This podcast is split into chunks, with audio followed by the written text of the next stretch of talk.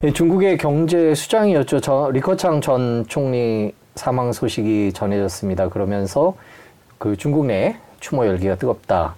이런 얘기가 나왔습니다. 심장마비로 발생했다라는 기사도 나오고요. 그 다음에 추모 열기가 대단하다 이런 얘기도 나오고 있습니다. 교수님, 음, 일단 여쭤보고 싶은 게 음, 리커창 총리의 사망과 관련해서 네. 지금 뭐 여러 가지 얘기들이 나오고 있습니다. 뉴스 어떻게 보셨습니까? 어, 심장병, 사인이 심장병이라는 거는 사실 누구도 예측하기 힘듭니다. 뭐 어제까지는 증상이 없다라 있다가도 뭐 갑자기 심장병으로 죽을 수도 있고 돌연사의 가능성이 굉장히 높은 병명이기 때문에 심장병에 의한 사망이다라고 하는 부분에 있어서는 뭐 의학 전문가도 아니고 또 뭐 리커창의 뭐 건강 상태를 체크해 온 사람도 아니니까 그렇지만 우리가 전후 맥락을 봐서 의심스러운 부분은 굉장히 많다. 그래서 아마 일부의 사람들은 어, 음모론을 얘기할 것이고 일부의 사람들은 어, 어, 지병이 있었든 문제가 있었으니까 그런 문제가 결국은 이 시점에서 나타난 것이다라고 판단할 겁니다. 사실 리커창은 심장 수술을 받은 적이 한 번 있습니다. 예, 그 뭐 관상동맥 우회술인가 뭐 그런 병명을 받은 적이 있는데 어 그거는 이제 전해지는 얘기예요. 근데 이제 뭐 수술은 잘 됐겠죠. 그리고 어 중국의 지도자들은 보통 건강을 특별히 체크를 합니다. 그리고 이제 중국에서는 각 등급마다 어 예전에도 한번 말씀드렸다시피 17등급 그리고 그 밑에 한 보통 한두 개는 예비로 남겨 놓는 것들이 있는데 17 중에 가장 높은 것이 정국급이라는 겁니다. 그러니까 국가에 준한 어, 뭐, 굉장히 중요한 사람들이라는 거죠. 네. 보- 보통 상무, 정치국 상무위원, 어, 과거에는 아홉 사람, 지금 뭐 여섯 사람, 일곱 사람 정도가 이제 그 대우를 받고, 그리고 원로들은 그것보다 좀 밑에, 그 이제 저 부정국급. 이 되는 것이고 그런 다음에 성급이 되고요 부성급이 되고 네. 여러 가지로 내려가게 됩니다. 그래서 이제 어, 보통은 다 일정한 의료팀에 의해서 지속적으로 관리가 됩니다. 첫 번째 26일 날 오후에 사고가 났는데 사고가 난 후에 지금 있는 곳에서 병원까지 이송을 하는 과정에 상해는 의료시설이 적어도 북경에 준한 수준이 됩니다. 굉장히 중국에서 의료 시스템이 잘 돼 있고 그리고 의료 수준이 높은 데인데 어, 리커창 총리가 응급실로 간 곳은 중산병원이라는 중국에서도 심장병 관련 치료를 가장 잘하는 병원이 아닌 다른 병원으로 들어갔습니다. 그건 이제 어, 양방과 그리고 어, 중의학을 결합한 병원인데 보통 양방과 중의학 어, 중의학을 협진하는 경우에는 보양, 그러니까 일반적으로 건강 관리를 하는 병원들이 많습니다. 왜냐하면 수술을 못 하니까요. 근데 그 병원에 가가지고서 한 여덟 시간 정도 있다가 사망이 났다라고 얘기가 됐고, 그리고 27일 날 새벽에 사망 선고가 났습니다. 근데 희한한 사건 중에 하나는 그 보도가 바로 보도되는 과정이 너무 의심스럽다라고 얘기하는 경우가 있습니다. 일반적으로 중국의 지도자가 죽으면요, 바로 그 사인이라든지 사망을 알리지 않습니다. 충분한 준비를 해야 되고, 그리고 일반적으로 지병이 있는 경우에는 의료팀이 그 사람을 관리하기 때문에 어, 상당한 준비 기간이 있을 수 있죠. 근데 이번엔 뭐 심장병이니까 그건 차치하에 두고서라도 어, 사연을 발표하는데 CCTV에서는 일반 양복을 입고 나와서 했고요. 그리고 방송도 굉장히 짧게 했고 심지어는 신화사의 어떤 내용을 보게 되면 구탱이 조그맣게밖에 안 나옵니다. 보통 흑백으로 하고 모든 연애 프로그램은 중단이 되고요. 그리고 어, 굉장히 낮은 톤에 천천히 말을 하는 왜냐하면 제가 어, 중국에서 유학할 때 등소평이의 사망을 어, 목격한 바가 있기 때문에 그 상황 전반적인 느낌을 제가 압니다. 근데 요번에는 어, 사고가 났고 사망을 했고 부고는 후에 발송을 한다. 이런 보도가 났습니다. 미리 준비해 놓지 않, 않았다는 점은 병인을 그 어떤 그 병의 뭐 원인을 따져 가지고선 이해가 가지, 가능하지만 어, 중앙 매체에서 그걸 하지 않았다? 그렇게 다뤘고 말았다는 거는 굉장히 의심스러운 부분입니다. 그러면 지금 광전 총국은 누가 담당하냐? 차이치라는 사람이 이제 담당을 하게 되는데 차이치는 어, 매체와 신문 그리고 미디어를 모두 관리를 하는 겁니다. 시진핑 사람이고요. 만약에 우리가 시진핑과 어, 리커창이 경쟁적인 관계 있고 서로의 갈등이 있다라고 전제를 하면은 이러한 사건들에 대한 처리에 있어서 지금과 같은 처리는 굉장히 그러한 의심을 살 수 있는 부분이 될 수가 있겠죠. 아, 리커창 전 중국 총리 사망이라는 내용의 이런 표인데요. 보면은 쭉 관직을 거쳤습니다. 특히 시진핑 주석 있을 때 보면은 오랜 기간 총리를 했습니다. 뭐 아까 말씀을 네. 해주셨지만 리커창 총리가 어떤 사람인지를 알기 위해서는 결국엔 시진핑 주석과 리커창 전 총리가 어떤 관계였나 네. 이거를 알아보는 게 중요할 것 같아요. 둘의 사이는 어땠습니까? 아, 이렇게 보시면 됩니다. 중국 정부는 과거에 개혁 개방 이후에 세 개의 계파에 의해서 정권이 서로 견제를 하고 경쟁을 해왔습니다. 그걸 우리가 보통 집단 지도 체제라고 합니다. 그래서 어, 상해방, 원로들의 자녀인 태자당 그리고 정치 엘리트들이 교육되고 육성이 되는 공산당 청년단이라는 세 가지가 있는데 이 세 가지가 한 30년의 개혁 개방 시기를 지나면서 섞이기 시작합니다. 아, 이게, 어, 뭐, 뭐라 그러죠? 단일 혈통에서 이제 혼혈이 되는 네. 거죠. 혼혈이 되다 보니까 이제 그 특성이 아주 무뎌지기 시작했는데 그 특성 중에 그러한 배경 속에서 하나의 특징이 그러면은 이제는 너와 나의 상호 의존적인 관계가 아주 밀접해지는 거네. 구분이 되진 않으니까.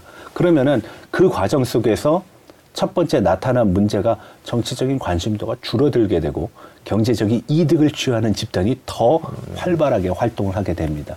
그래서 그것을 좋게 보는 사람은 경제의 동력이 됐다라고 보는 거고 나쁘게 얘기하면 부정부패의 고리가 됐다라고 얘기를 합니다. 두 번째로는 정치적 측면에서 한번 볼 필요가 있는데 정치적 측면에서 중국은 항상 다음 지도부의 지도자들은 차차기를 미리 뽑아 놓습니다. 네. 그래서 짱저민 때 시진핑이 부상이 됐고 후진타오 때 이제 시진핑이 이제 확정이 시진핑이 끝나고 확정이 됐는데 문제는 시진핑은 정해놓지를 않았어요. 그리고 임기가 지금 뭐 무한정으로 연장이 된 거나 마찬가지거든요.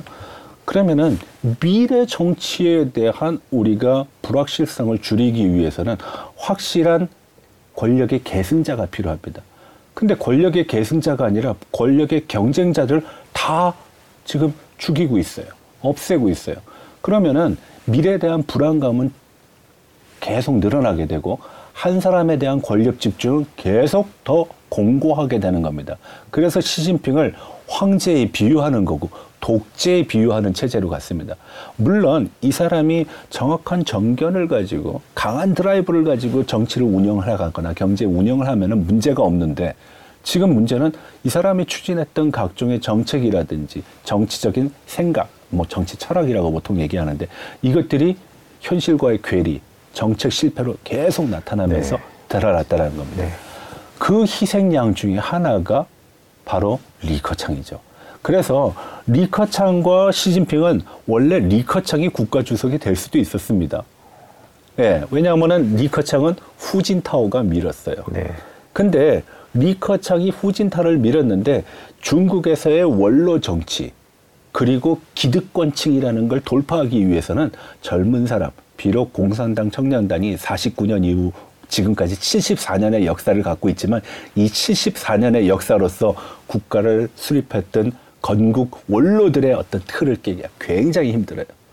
시진핑은 쉬종신의 아들이다 하면 그 상징적인 의미가 굉장히 강하게 나타나는데 리커창은 일반 보통 공무원의 자녀거든요. 네. 리창보다는 낫습니다. 리창은 그것보다 더 못한 상황에서 이제 성장을 한 케이스니까. 그래서 어떤 정치 세력화하는 과정에서 공고한 세력으로 잡기에는 공천당이 약해졌다라는 거고 시진핑이 들어오면서 앞서 말씀드렸다시피 공천당의 세력을 계속 지속적으로 약화시켜 왔기 때문에 오히려 리커창의 백업이 될 수 있는 힘이 사라지게 된 것이죠. 그래서 시진핑과 어, 리커창의 관계에서 리커창이 하나 잘못한 거는 뭐냐? 끊임없는 경쟁 구도를 유지를 하지 못하고 초반에 게임 오버가 됐다라는 겁니다. 그때 그 게임 오버를 선도했던 하나의 정책이 바로 부정부패예요. 그래서 부정 부패 사이에서 가수, 같이 박수를 치다 보니까 정적을 하나씩 없애는데 첫 번째가 군에서 없앱니다. 중국은 당정군 삼각관계로 되어 있는데 군을 없애면서 군으로부터의 충성을 받고 국무원을 쪼개면서 거기에 이제 뭐, 어, 그 전파 총국 같은 거를 이게 선정기관이니까 당으로 옮깁니다. 외교부도 예전에 국무원 소속이었는데 그것도 당이 관리하는 걸로 바뀝니다. 그리고 전면적인 소강 부선 소조, 외교안보 소조 계속 당 쪽에 옮겨가니까 국무원이 약화가 됐고 총리의 역할은 그만큼 없어졌다라는 얘기고 그리고 그런 실력 행사를 할 수 있는 능력이 재 계속 감소가 됐어요. 그것을 리커창이는 견제할 수 없었습니다. 그게 가장 큰 패착이었고 지금 시진핑 중심의 1인 지도 체제 강력한 어떤 어, 힘을 가지고 정권을 유지할 수 있는 그런 체제의 모습으로 고착화시켰다라고 보시면 됩니다. 리커창의 사망을 가지고 얘기를 했을 때 많은 사람들은 리커창의 어떤 능력이라든지 아니면은 어, 그런 백그라운드를 보지 않습니다. 지금은 오로지 한 군데에 집중돼 있습니다. 잘한 사람과 못한 사람의 이분법적인 시각에서 판단한다는 겁니다. 못한 것은 결국은 시진핑에 대한 비난이고 잘했다라는 것은 시진핑이 잘했다라는 것이 아니라 리커창 총리가 바로 잡을 수 있었는데 그 사람을 등용하지 않았다라는 겁니다. 어, 시일이 그러니까 이 리커창과 시진핑의 경쟁 구도는 사실은 어, 10여, 10여 년 전에 이미 끝났다라고 볼 수 있습니다. 왜냐하면 시진핑은 국가 주석직에 올랐고 리커창은 총리직에 올랐거든요. 근데 그 게임이 이미 10년 전에 완료됐다라는 가장 큰 증거 중에 하나가 일반적으로 총리는 국내 문제를 담당하고 경제 문제를 담당합니다. 그래서 초창기에 기억하실지 모르겠지만 2013년도에 양회를 통해 가지고선 국가 주석과 총리가 임명이 되는데 그때 리커창이가 우리가 알고 있는 리커너믹스라는 걸 얘기합니다. 네. 예, 뭐 경제에 대한 어떤 운영 방식에 있어서 리커창의 어떤 사상이 상당히 가미가 된 내용을 하는데 1년 뒤에는 리커창이 일선에서 물러나고 시진핑이 영도 소조라든지 아니면은 어 그런 총리의 역할을 대시하는 것으로 등장을 하면서 리커창에는 1년짜리 총리에 지나지 않았다라는 이미지를 전반적으로 남기게 됩니다. 그래서 사실 리커창은 9년 동안 총리직을 수행을 했지만 실상 우리한테 총리의 어떤 이미지라든지 그런 건 남아있지 않습니다. 리커창 총리의 능력에 관한 문제에 대해서 설명을 드리겠습니다. 이 능력에 관한 문제를 설명하다 보면은 보통 우리가 현재 리창이라는 총리와 비교를 네. 자연스럽게 하게 되는데 총리는 굉장히 힘든 직입니다. 나라 살림을 다 해야 되고 경제 운영을 해야 되고 그리고 친민적인 정책을 수행하는 입장이다 보니까 어, 일이 굉장히 많거든요. 그리고 또 정반적으로 국무원을 담당하기 때문에 각 행정기관의 수장이라고도 볼 수 있습니다. 근데 리커창 총리가 등장한 이후에 첫 번째 어떠한 변화가 일어났냐? 국무원이 사실상은 개혁개방 이후에 가장 강력한 권한을 쥐고 국가 운영을 좌지우지해왔던 하나의 틀인데 그 부분에서의 언론 매체, 외교부 그리고 주요 핵심 부분을 당이 갖고 가버립니다. 그래서 국무원이 옛날보다 약해졌다라는 음. 겁니다. 그럼 총리의 역할도 자연스럽게 약해질 수밖에 없는 것이고요. 두 번째로는 과거의 총리든 친민적인 행보를 통해 가지고선 어, 아주 면을 넓히는 데 주력을 해왔습니다. 그래서 여러분들이 다 아시겠지만 원자오바오라든지 아니면은 어, 주롱지라든지 더 앞서 가게 되면은 이제 쪼온라이라는 총리. 그래서 친민적인 행보, 면을 맞댈 수 있는 면이 높기 때문에 일반적으로 어, 인민들의 사랑을 받는 어떤 그런 배경이 있습니다. 근데 실질적으로 루이카 창이 총리긴 했지만 총리로서의 역할을 수행할 수 있는 권한이라든지 아니면은 능력을 투사할 수 있는 장이 펼쳐지지 않았기 때문에 이 9년의 임기 동안은 거의 그 존재감이 없다시피 했습니다. 오히려 가끔 나와가지고선 내가 지금 판단하는 중국 경제에 여러 가지 문제점이 있는데 이 문제점을 왜 지금 중앙정부 혹은 당이 짚고 넘어가지 않느냐 라는 발언 정도를 한 걸 가지고 외부에서는 아, 시진핑과 각을 세운다라고 얘기를 하는데 실질적으로는 각을 세운다고 볼 수가 없습니다. 그러면은 반대하는 입장과 관련된 내용들은 어떤 것이 있느냐? 그렇게 첨예한 반대되는 내용은 없었습니다. 첫 번째로는 중국이 개혁 개방 이후에 특히 아시아 금융 위기 이후에 대대적인 양적 완화의 형태로서 경기를 부양해 왔던 것이 전통적인 중국 경제의 정책이었습니다. 그걸 이제 어 대숙 어 만관이라 그래 가지고서 뭐 물을 가득 담아 가지고선 그 관계 농사를 짓는다라는 그런 표현을 짓는 거거든요. 거기에 비유를 한 것인데 그 물을 많이 붓다라는 건 유동성을 많이 공급했다라는 건데 이 유동성이 승수 효과를 해가지고선 다시 돌아오면은 경제 발전에 도움이 되지만 이 물, 물길이 어디로 빠졌는지 알 수 없을 정도로 지하로 빠지거나 증발하거나 아니면 다른 물길로 빠지게 되면은 돈을 뿌린 만큼의 효과를 거둘 수가 없었던 것입니다. 그것이 코로나 상황에서 가장 큰 패착으로 지금 평가되고 있는 것이거든요. 근데 그 정책을 지금 리창은 부인하지 않습니다. 여전히 유효한 정책으로 사용하고 있고 그 시각을 갖고 있다라는 측면에서 보면은 상황에 대한 판단은 리커창이 굉장히 정확하게 했다. 두 번째로는 리커창은 중국의 각종 데이터에 대한 의심을 한 최초의 총리입니다. 과거의 총리들은 그런 문제점을 크게 두각 어, 부각시키지 않았어요. 일반적으로는 금융에 문제가 있는데 여기에 비리가 많고 부정부패가 많으니까 주롱지 총리인 경우에는 99개 관을 준비해라. 마지막 하나는 내가 들어간다. 내가 금융개혁을 철저히 하겠다. 물론 성공하지 못했습니다. 근데 어, 리커창은 들어오면서 세 가지를 얘기를 하는데 첫 번째 경제가 발전하고 있다라는데 발전할 수 있는 객관적인 지표가 있어야 되는데 그 지표가 정확하지가 않다. 이해가 안 된다. 만약에 경제가 아주 활기를 펴게 되면은 전기 사용량은 늘어야 되는데 전기 사용량은 줄어들었다. 이거 어떻게 설명할 거냐. 두 번째, 중국의 국내 화물은 대부분 기차를 통해 가지고서 운행이 되는데요. 그 화물 그 운송과 관련된 물동량이 늘어나야 되는데 그 물동량이 늘어나지 않았는데 어떻게 경제가 플러스 성장을 했다라고 이렇게 많은 성장을 했다라고 판단할 수 있느냐. 그래서 두 번째가 화물 물동량을 가지고 보는 지표를 내놓습니다. 세 번째가 뭐냐 하면은 바로 어 은행의 신용 대출. 경제 상황이 좋아지면 많은 사람들은 투자를 할 것이고 투자에 필요한 자금을 조달하기 위해서 은행에서 대출을 할 텐데 경제는 좋아졌다라는데 대출 규모는 늘어나지 않았다. 그래서 이 세 가지를 리커창 지수라고 합니다. 그래서 리커창은 다른 거 안 본다. 국가통계국이 발표한 거 나는 일단 의심의 눈으로 바라본다. 내가 판단하는 기준은 조금 전에 말씀드린 세 가지 기준에 의해서 경제를 판단하겠다라는 겁니다. 실제로 경제 우리가 코로나 끝난 다음에 reopening이 되는 과정에서 많은 분들은 굉장히 큰 기대감을 갖고 있었거든요. 그래서 이거 상고 하저 가 되는 거 아니냐 아니면 reopening으로 새로운 모멘텀이 형성이 돼서 어, 어, 경제가 상당히 좋아질 거라라고 했는데 그때 뭐 저는 뭐 경제 쪽을 보는, 보는 사람은 아니지만 어 제가 중국 정치와 경제를 동시에 볼 때 저는 아무래도 리커창 지수에 좀 관심이 많아서 지난번 말씀, 방송에서도 말씀다시피 이 리커창 지수를 확인을 해보니까 아, 좋아진 게 하나도 없어요. 오히려 마이너스 길을 가고 있어요. 그래서 아 이거 지금 중국 정부가 발표하는 거하고 상당한 괴리가 있다라고 말씀드렸고 상고 하전은커녕 어, 하반기에 가서 좋아질 게 좋아질 거라는 기대감도 그건 음, 그냥 우리의 심리적인 기대감 뿐이다라고 말씀드렸습니다. 네, 리커창 장례식 고민하는 중국 반시진핑 시위 기폭제될까 우려라는 제목의 기사입니다.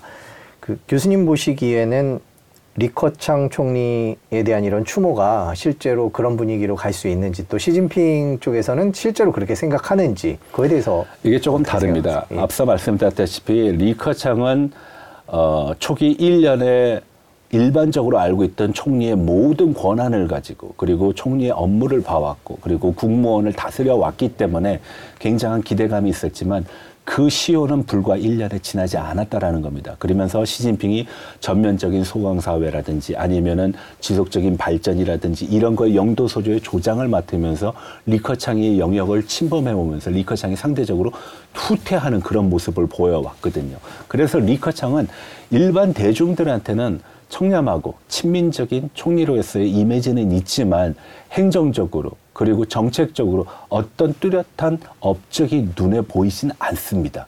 자, 그런 과정에서 지금 문제는 시진핑의 장기 집권과 지속적인 경제 하락, 대외적으로는 미국과의 갈등 관계, 그리고 중국의 수출 부진, 투자의 급격한 감소, 민생의 어려움은 코로나로 이미 증명이 됐고 그러한 후과가 지금도 지속되고 있거든요.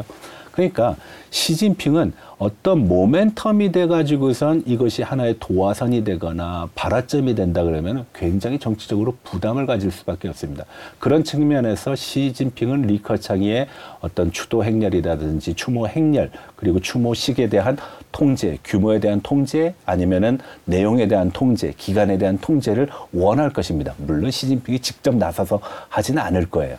이게 첫 번째인데 저는 개인적으로 많은 인민들이 시진핑 정부에 대한 반대 의 목소리 그리고 불만을 표출하긴 할 겁니다. 이 표출은 아마 추모식에 참석하는 인원들로 그리고 그 행렬을 통해서 나타난다라고 보지만 과거에 우리가 1989년도에 후야오방에게 갑자기 사망하고 그리고 국내적인 여러 가지 문제가 복합되면서 육사 천안문 사태가 일어났습니다. 그러한 상황은 일어나지 않을 거라고 봅니다. 왜? 이미 9년이 넘게, 10년이 넘게 사회적인 전반적인 통제를 너무 강화해왔다. 그리고 이런 것이 지금 중국 정부의 어, 압박은 될 수 있을 정도 정권을 뒤집을 만한 그런 모멘텀은 되지 않는다는 측면에서 보게 되면은 중국 정부가 고민하는 거는 많지만 이 고민은 충분히 통제 가능한 범위에서 지금 진행이 되고 있고 과거에 1989년도 6월 4일 날 일어났던 천안문 사태와 같은 인민 대중의 전국적인 어떤 어 어떤 반대 운동이 하나의 어 정치적인 그리고 사회적인 혼란을 이야기할 국면은 나타나지 않을 것이다. 그것이 나타나려면은 리커창이 10년 동안 끊임없이 시진핑과 경쟁을 했어야 돼요. 근데 초, 초반 1년밖에 안 했으니까 그 존재가 무엇을 갖다가 리커창을 내세우고 싶어도 내세울 수 있는 건 과거 13년의 하남성의 기록 정도밖에 없다라는 음. 거죠. 그래서 그거는 좀 약하다라고 저는 봅니다. 리커창 전 총리에 대한 이런 추모 열기가 그만큼 중국 경제가 좋지 않다는 거를 상징하기도 한다라는 외신 보도도 있었습니다. 네. 이런 분석에 대해서는 어떻게 보세요? 네, 맞습니다. 앞서 말씀드렸다시피 과거의 중국이 성장 과정에서 그 성장을 유, 지할 수 있었던 가장 큰 동력은 유동성의 방만한 확보였고 그걸 푸는 것이었어요. 그리고 그 푼 대부분의 돈이 부동산에 들어갔고 음, 네. 부동산이 경기 활성화를 위한 하나의 뭐 엔진 역할을 했다라고 보시면 됩니다. 우리가 지금 여러 차례에 걸쳐 가지고선 이 SBS에서 중국 경제를 얘기해 왔는데 중국 경제를 얘기할 때마다 아마 여러분들도 피로감을 많이 느끼실 거예요. 첫 번째가 끊임없는 부동산 문제가 나타나고 있거든요. 부채가 문제라고 저는 생각하지 않습니다. 왜? 기업이 사업을 하면서 자기 돈 가지고 하는 사람들은 없어요. 부채를 끊어, 끌어낼 수밖에 없습니다. 다만 지속적인 성장이 담보되고 양이 위출이라 그래가지고서 내가 버는 소득에서 쓰는 돈이 항상 밑에 있으면은 문제는 되지 않습니다. 버는 돈은 100인데 쓰는 돈이 150이라 그러면 이거는 망하는 길로 가는 거죠. 두 번째는 이제 금융으로 간다라는 얘기 하고 있습니다. 지금 각종 부조리로 인해 가지고선 시진핑의 후견인 혹은 시진핑의 대오라고 얘기하는 주변의 사람들이 부정부패 혐의 로 낙마를 하고 네. 아니면 숙청을 당하고 감시를 받고 있습니다. 한 가지 말씀드리면은 헝다와 관련돼 가지고선 지금 조사받는 정치국 상무위원급 원로를 포함해서 퇴직한 사람들 포함해서가 아홉 명입니다 그리고 정치국어까지 포함하면 18명이 되고요. 그리고 어, 각 성의 국장급 이상의 간부로 하게 되면 한 600명 정도라고 얘기합니다. 그 사람들한테 노, 뇌물로 쓴 헝다의 비용은 어, 1조 6천억 위안 정도 된다 그럽니다. 네. 그러면 우리나라 돈으로 하면 한 곱하기 185 정도 하면 되거든요. 어마어마한 규모입니다. 중국이 반부패를 가지고 한 시진핑이 등장을 했지만 이 시진핑의 반 부패는 결국 진정한 부패를 처리한 것이 아니라 정적 제거의 수단으로서 활용됐다라는 것이고 오히려 지금 이 상황에서 시진핑은 자기 주변에서의 부패 문제를 해결해야 되는 문제가 있습니다. 그 중에는 지금 총리를 맡고 있는 리창도 들어갑니다. 앞으로 어떤 뉴스가 나올지 모르지만 굉장히 치명타가 될 수도 있는 부분이거든요. 자, 그렇다 그러면은 지금과 같은 어, 경제 상황 속에서 중국이 어, 가지고 있는 여러 가지 문제점을 얘기했던 리커창의 어떤 경제 정책 그리고 논리는 굉장히 주목받을 수밖에 없습니다. 그렇지만 시진핑이 드라이브를 걸고 있는 것이 워낙 강력하고 워낙 광범위하기 때문에 거기에 대한 반기로서 어떤 인민들의 목소리를 낼 수 있는 어떤 기회가 없다라는 것이죠. 우리가 보통 가정맹어호라는 표현을 쓰는데 가혹한 정치는 호랑이보다 무섭다라는 거거든요. 중국이 지금 그렇습니다. 지금 중국 리커창 전 총리에 대한 추모 열기가 거세다라는 보도가 계속 나오고 있고 며칠 동안 더 계속될 것 같은데 이게 시진핑 주석의 어떤 통치 방식이나 아니면 다른데 영향을 미칠 거다 이렇게 정책에 영향을 미칠 거다 이렇게 보세요. 아니죠. 추모 행렬은 시진핑에 대한 반대 행위라는 겁니다. 예, 그러니까 뭐 리커창의 업적을 얘기할 만한 것이 없기 때문에 리커창이 지금 총리로 사망한 것을 추모하는 행렬은 표면적으로는 리커창에 대한 추모지만 실질적인 의미, 내재된 의미는 시진핑에 대한 반감이라는 겁니다. 경제는 나빠졌고 민생은 안 좋아졌고 정치적인 혼란은 가중됐고 부정부패는 여전하고 그리고 국제적인 고립도 여전하다라는 겁니다. 지금 중국에서 외국인 보기 힘듭니다. 우리가 보통 21세기 한 국가의 어떤 능력치 혹은 국가의 위상을 볼 때는 국제화라는 걸 많이 얘기하거든요. 돌아다니는 외국인이 많아야 되는데 지금 중국 잘못 들어가면 반간첩법, 대외관계법 그리고 비자도 내기 힘듭니다. 그러면 중국인들이 그걸 안 느끼겠냐는 거예요. 중국인들은 그걸 느낄 거라는 말이죠. 그러니까 과거보다 좋아지면은 거기에 대한 불만이 있겠습니까? 좋아지지 않으니까 불만이 나왔던 거고 불만은 이미 작년 말서부터 나왔죠. 백지 운동 우리가 목격했습니다. 그리고 스통차오라는 다리에 시진핑을 비난하는 물, 문기도 있었고 뭐 화장실에서 교실에서 그런 것들이 나왔다라는 걸 보면은 시진핑이가 지금 정책 수행을 하는 과정에서 상당히 부담감을 안을 수밖에 없는 정책 실패의 모습들이 많이 나타나고 있고 이것이 하나의 빌미로 리커창의 추모에 실려서 전해지는 거다. 리커창은 단순하게 매개의 역할밖에 안 된다라고 저는 봅니다. 그래서 이걸로 인한 구테타라든지 아니면 정치적인 이슈가 될 만한 천안문 사태의 준한 행동은 중국에서 나오기 좀 힘들다라고 봅니다. 그 불만의 복판에 경제가 있다면 중국 정부가 지금 분위기를 목격했다면 뭔가 대책을 내놓지 않을까라는 생각도 할 수 있을 것 같은데 어떻게 보세요? 대책 나오고 있습니다. 네. 여러분들 신문 지상에서 이제 자주 목격하시게 될 겁니다. 올 초에 중국의 블링컨이 갔어요. 미국 국무장관이. 그리고 난 다음에 캐리가 갔고요. 그리고 앨런이 갔고요. 그리고 어, 상무부 부장이 갔습니다. 장관이 갔죠. 그때 우리가 TV에 중계된 모습을 보게 되면 신하와 황제가 알현하는 모습. 시진핑은 가운데 있고 저 멀리 있습니다. 근데 얼마 전에 상원 의원 하나가 중국에 갔는데요. 마주보고 앉았습니다. 그리고 최근에는 어, 뉴먼인가 하는 그 캘리포니아 주지사가 갔는데 바로 옆에 이렇게 앉았습니다. 일종의 바디 랭귀지입니다. 중국의 모습이 변하고 있다라는 거예요. 미국과 대립각을 강하게 나설 때 우리가 한 번은 토론을 했지만 전랑 외교의 모습이 보인다. 미국과의 전략적인 경쟁 불가피하다. 혹시 전쟁이 일어나는 거 아니야? 그 전쟁은 어디서 일어날까? 대만에서 일어날까? 어디서 일어날까? 라고 고민을 많이 했거든요. 근데 최근 들어서 중국이 유화적인 제스처를 취하고 있습니다.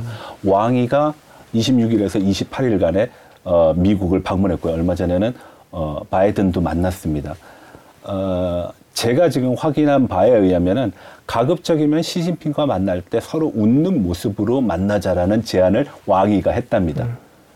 그러니까 얼굴 붉히는 거 하지 않겠다라는 건데 그럼 누가 먼저 화해 제스처, 유화적인 제스처를 썼냐? 중국이 썼다라는 거예요. 왜? 중국 지금 너무나 극단적입니다. 전랑 외교, 늑대 외교와 늑대 전사와 같은 사람들이 지금 일종의 올리브 가지를 흔들면서 평화를 얘기하는 거거든요. 그리고 안정을 얘기하는 거거든요. 그러면은 중국이 급할까 미국이 급할까에 대한 답은 어느 정도 된다라고 저는 봅니다. 중국이 굉장히 급하다. 급할 수밖에 없는 여러 가지 그 이유를 또 하나 하나씩 설명드립니다. 전반적인 국제 환경이 중국에 이롭지 못해요. 두 번째로는 중국 내부의 문제가 너무 심합니다. 우리가 6월 달에 친강이라는 외교부장이 사라진 것을 얘기를 들었어요. 그리고 리샹포라는 국방 어, 부 장관이 지금 조사를 받고 있고 연락이 두절이 됐습니다. 어, 아마 요 며칠 사이에 샹산 회의라고 국방 외 안보 관련된 회의를 중국에서 하는데 주최 측이 중국이거든요. 근데 중국 국방부 장관이 없어요. 공석이에요. 누가 나갈 거냐라는 거죠. 아마 어, 중앙군사위원회 어, 군사 부위원장이 나갈 겁니다. 짱효샤라는 사람이 나갈 건데 어, 모양새는 썩 좋지 않습니다. 달리 얘기하면은 중국 국내적인 문제가 심각하다라는 겁니다. 세 번째로는 우리가 일반적으로 경제가 성장하기 위해서 세 가지가 작동이 잘 돼야 되거든요. 수출, 투자, 소비. 그 중에 하나만 잘 돼도 됩니다. 근데 수출 코로나 때문에 잘 안 됐어요. 투자, 돈 없는 서방 선진국들이 이제 투자의 여력이 떨어지니까 중국 투자 쉽지 않아요. 그래서 소비를 키워야 돼서 나온 것이 쌍순환이라는 겁니다. 해외 시장도 개발하고 국내 시장도 개발해서 소비 촉진을 통한 경제 성장. 아니 사람을 3년 동안 가다 놓고 경제 활동도 거의 3년을 하다시피 하- 하지 않았는데 이게 되겠습니까? 그러니까 세계의 기본 전제 속에 하나만 잡아도 경제가 어느 정도 굴러갈 거라고 판단했는데 세계가 모두 안 좋습니다. 각종 지표 요즘 잘 나오고 있다라고 얘기하는데 대부분의 지표는 전년 동기 대비입니다. 기저 효과 때는 상당히 좋게 보이지만 전월 동기 대비로 판단하게 되면은요 굉장히 실망스럽습니다. 그래서 중국의 지표를 볼 때 지금 이 상황은 코로나라는 완전히 특수한 상황이 있기 때문에 전년 동기 대비로 보게 되면은 그 기저 효과가 어마어마 크게 작용해서 굉장히 중국이 잘하고 있는 것처럼 보이지만 전월 동기 대비, 전분기 동기 대비로 하게 되면은 아마 중국의 경제 성장은 아직도 의심을 하고 아직도 지속적으로 관찰을 해야 되고 아직도 희망적인 뉴스라고 단언하기 힘든 상황이 될 거라는 겁니다. 그래서 중국이 내외적인 이러한 각종의 문제를 극복하기 위해서 하나의 출구로 찾은 것이 바이든과 시진핑의 에이펙에서의 만남입니다. 네. 이제 다음 달에 미국으로 가겠죠. 중국인들한테는 미국과의 관계 좋아질 거다. 희망적인 메시지가 돼야 될 것이고 해외 투자자들에 대해서는 중국, 미국에 저항하는 미국의 어, 각을 세우는 그런 국가가 아니라 서로 협력을 할 수밖에 없는 국가. 그래서 왕이가 첫날서부터 양일간 미국에서 활동을 하면서 제일 많이 꺼낸 단어가 협력입니다. 언제는 협력하지 않는다 그랬어요. 네. 그런데 협력이라는 단어를 끊임없이 노출을 시키는 것도 그 이유라는 거예요. 세 번째는 뭐냐면 중국의 위상을 유지를 해야 된다는 건데 그 위상을 유지하기 위해서 돈이 많이 필요하단 말이에요. 근데 지금 돈 나올 구석이 없습니다. 돈을 써야 되는 구석이 많습니다. 아까 전에 말씀드렸던 9천억의 손실이 있는데 그 9천억이 바로 1대1로를 통해서 매몰 비용으로 처리된 비용입니다. 한번 볼까요? 1대1로에 중국이 지원했던 국가들 지금 하나도 살아남는 국가 없습니다. 잠비아는 파산했고요. 아르헨티나는 어 뭐 대출금 상환 유예라든지 아니면 절감을 해달라고 얘기하고 스리랑카는 파산을 했기 때문에 항구를 100년 동안 조차를 했고요. 파키스탄도 마찬가지입니다. 지금 곳곳에서 이런 얘기가 나오는데 우리가 장사를 잘해서 본전만 유지해도 지금 상황에서 나쁘지 않은데 이 매몰 비용이라는 거는 회수 불가능한 비용이거든요. 그게 9천억 달러입니다. 3조 2천억 달러에서 국내 부실 도래하는 부채 상환을 해야 되는 거를 2조 9천억 달러를 제외하면은 이 2천억 달러의 여유 자금으로 9천억 달러의 1대1로로 인한 매몰 비용 손실을 어떻게 감당할 거냐라는 거죠. 그것이 이제 차근차근 올 겁니다. 지금은 부동산 업체에 대해서 목을 조여오지만 이제 금융 부분으로 올 거고 국가에 대한 신용, 어떤 채권 이런 부분으로 오게 되면은 중국 국, 중국의 어떤 경제 성장, 우리가 과거에 생각했던 그런 고도 성장, 지속적인 성장, 어, 지금 이 시점에서는 조금 심리적인 대비를 해야 된다라고 봅니다. 부정적으로 보는 것이 아니라 심리적인 대비가 필요하다. 지속적으로 객관적으로 봐야 된다라고 봅니다.